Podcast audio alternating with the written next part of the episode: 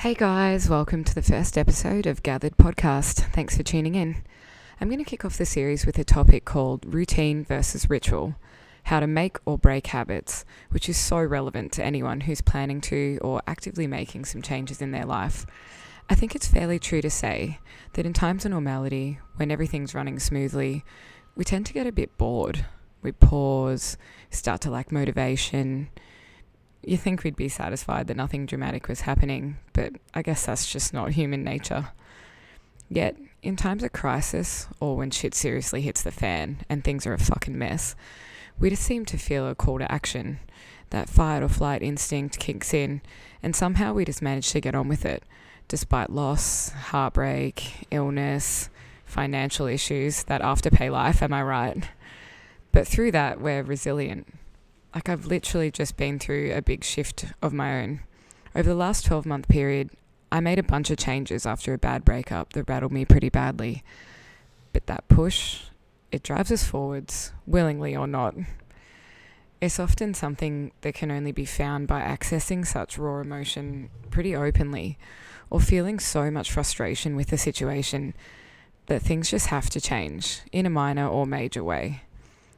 That situation aside, this same formula for forming routines or rituals or just breaking out of some old shitty habits that hold us back is so endlessly relevant.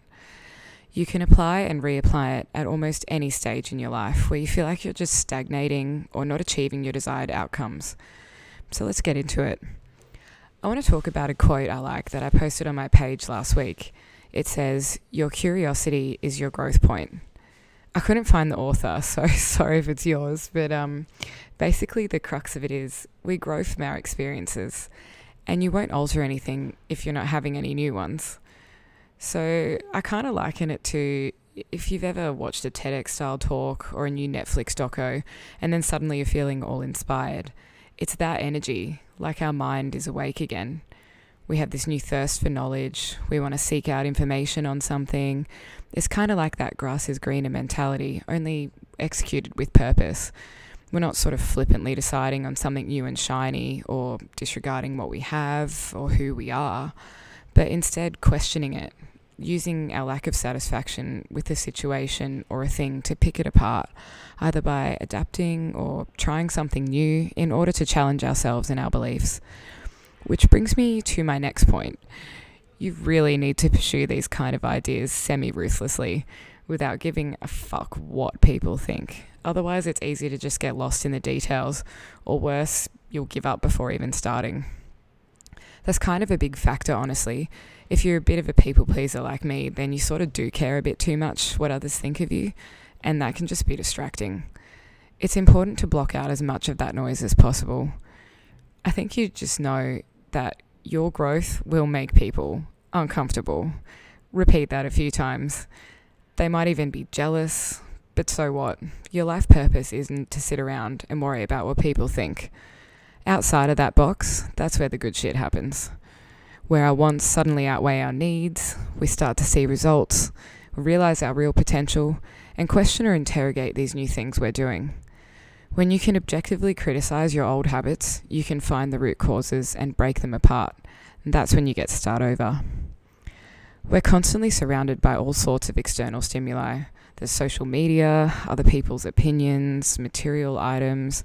All of these distract us from time to time when we could be spending our life focusing introspectively, working to change the things that make us feel such emptiness or loss of direction in the first place if everything is just disposable or short lived, or we don't try and fix things because they're replaceable, we'll never learn to compromise or adapt, and we're going to forever feel trapped and unhappy when things don't work out. But uh, how can you expect things to change with no real effort? I mean, come on, did you even try? This short sightedness is definite dead end road.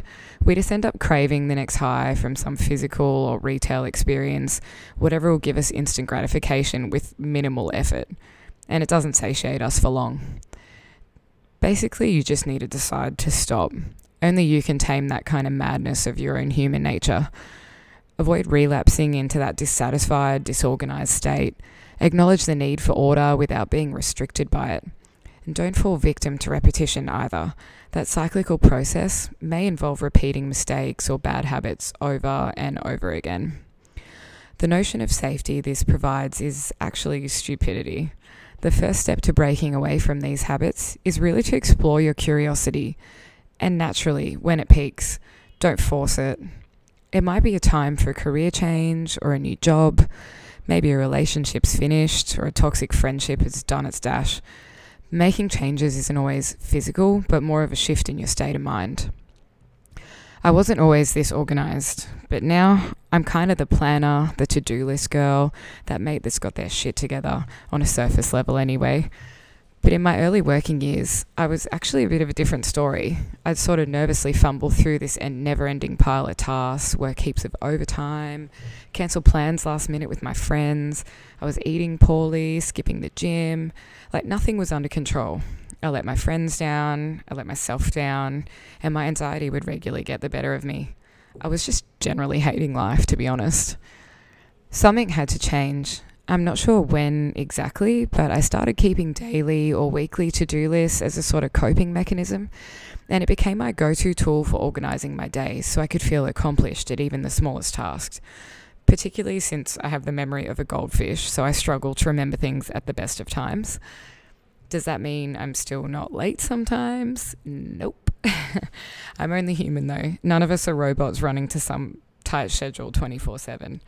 That kind of uncompromising inflexibility is not ideal anyway.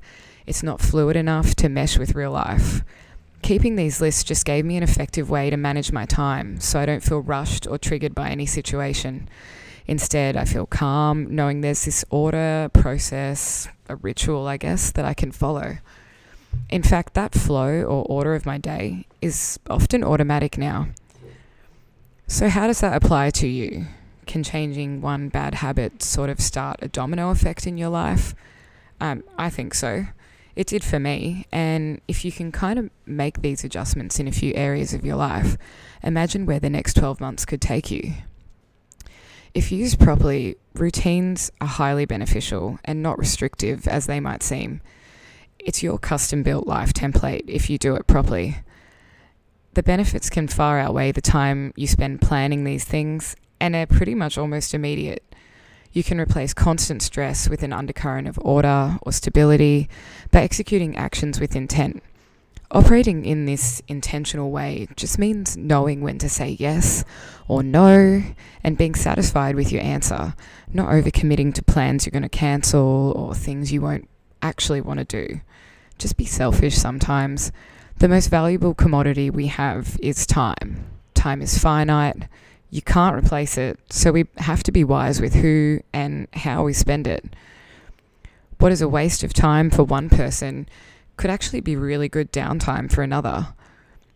That's kind of the important thing. We're not here to compete or compare, but simply to manage our own expectations and experience in the best way possible. I want to discuss a little concept called the habit loop. It goes as a little something like cue, routine, and reward. It's a three part cyclical process by which, over time and with enough repetition, our brain can put a certain behavior on auto, autopilot. Unpracticed behavior, to get all scientific, starts off in the prefrontal cortex, or the decision making part of our brain. That's why it feels like tough work to get started on something new or to respond in a productive way as we're directly engaging with what is known as the active mind. With enough repetition, these habits become almost instinctual, like eating, sex, or survival. Suddenly, something that was difficult becomes like second nature. In reality, as busy adults, we need some kind of structure for our own sanity. Growing up, your parents probably did this for you. Remember that annoying 8 pm bedtime? That set of rules organized your day as best as they knew how so they could manage your mood, your sleep, and your well being. There's a quote from a book I'm reading which says, When we were children, if we were given a game with explicit instructions and rules, we quickly lost interest. But if the game was something we invented or was loosely structured, allowing us to inject our own creativity, we could sustain interest for much longer. Therefore, our own methods for organising our lives are pretty much no different. Anything too prescriptive that's boring or limiting, it's going to start to feel more like a chore than being helpful. Yet when we allow a loose framework, a plan that can kind of be pushed and pulled or reprioritized, we blend this feeling of freedom and control, and reliable change can occur. I'm going to debunk a little myth I read about. Um, it's called the 30 60 90. So 30 days to make a habit, 60 days to make progress, and 90 days to see results. It's catchy and it's a nice idea, but I guess it's kind of bullshit, as many people aren't really equipped to continue on with this framework, or they just start to resent it. When they fall off the wagon and aren't able to maintain those new habits without repeating this cycle all over again, they get frustrated and look for something new to cotton onto. The origins of this theory was developed by Maxwell Maltz, a plastic surgeon in the 1950s. He noticed a pattern amongst his patients. When he performed an operation, such as a nose job, it would take the patient about 21 days to get used to seeing their new face. This prompted Maltz to consider his own adjustment period to changes and what time frame was needed. In 1960, he published a book called Psychocybernetics, selling more than 30 million copies. But that's when the problem started. People replicated this idea en masse, and much type programs in, misinterpreted his findings and hinged their transformation periods on this three week idea. Hence, the 30 60 90 thing was born. This is kind of a basic lesson in Chinese whispers, proving how when something goes viral, people often believe it, taking a trend as factual at face value instead of questioning it. It's a common pattern in modern society. So, what's the answer if one even exists? How long does it really take to make or break a habit? A study published in the European Journal of Social Psychology revealed it takes approximately 66 days or two months before a behaviour can become automatic. So, if we use this statistic, you figuratively speaking have six solid opportunities a year to break old habits or make some new ones. These numbers get thrown around a lot, but a real how to that stuck with me is from the field of NLP, or Neuro Linguistic Programming, by founders such as John Grinder. While I've only just started to scrape the surface, I'll attempt to put it into my own words. Basically, the four steps to reliably make changes are number one, context. You need to identify your issue and its causes. What's the background or a situation you find yourself in that you want to change? Why is it limiting or frustrating? And what can be done about it. Number two, rapport. Is there someone or something that can help you? A person, a membership, maybe even a course or a program? Do you feel like you have a good affinity with it? And is it going to be able to sustain your attention in the long term? We don't want a band aid solution or a quick fix here. Number three is congruence. Does this external thing or person share similar values that actually align with your goals, i.e., self development or fitness? Can you see a resemblance between the offering and the outcomes that you want? And number four is ritual.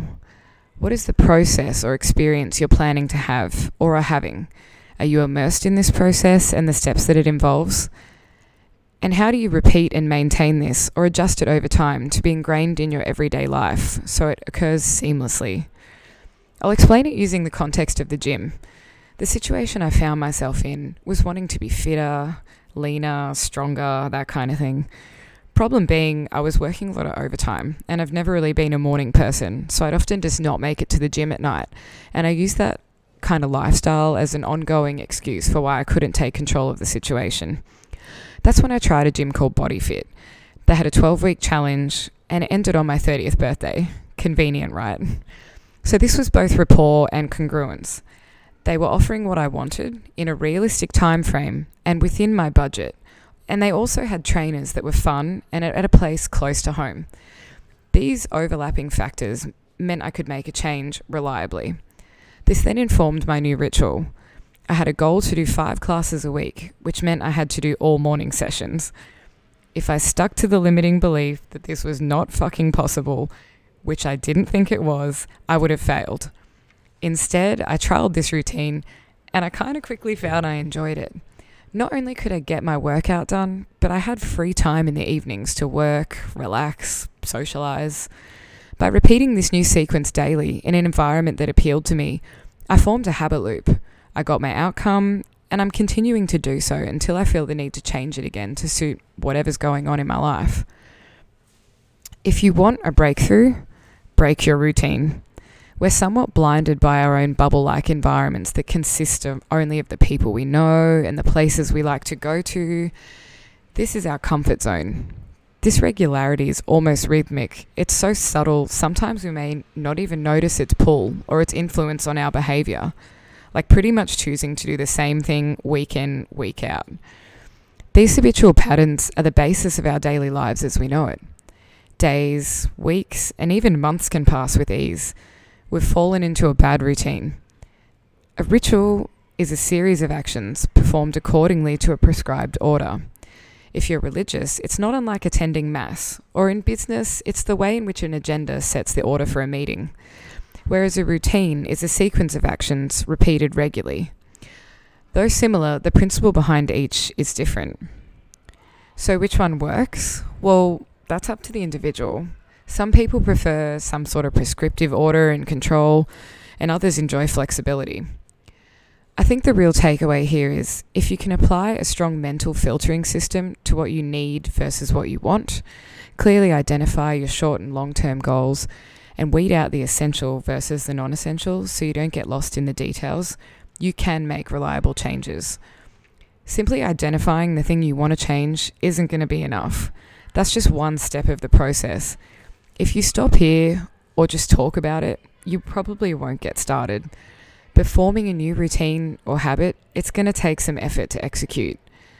Planning your outcome is going to require a little bit more digging to uncover what your motivations are and how you can use those to drive you instead of falling into the old I'll do it tomorrow trap where you just don't take action. Don't fear that kind of change or unfamiliarity and don't limit yourself. I think it's good to try something new and you've got nothing to lose by shaking up your old routines. And in their place, you might even form some effective new rituals that work for you. Till next time, thanks for joining me. I'm your host, Emma. You can find us at Gathered Podcast on Instagram or subscribe on Spotify for more episodes soon. Bye.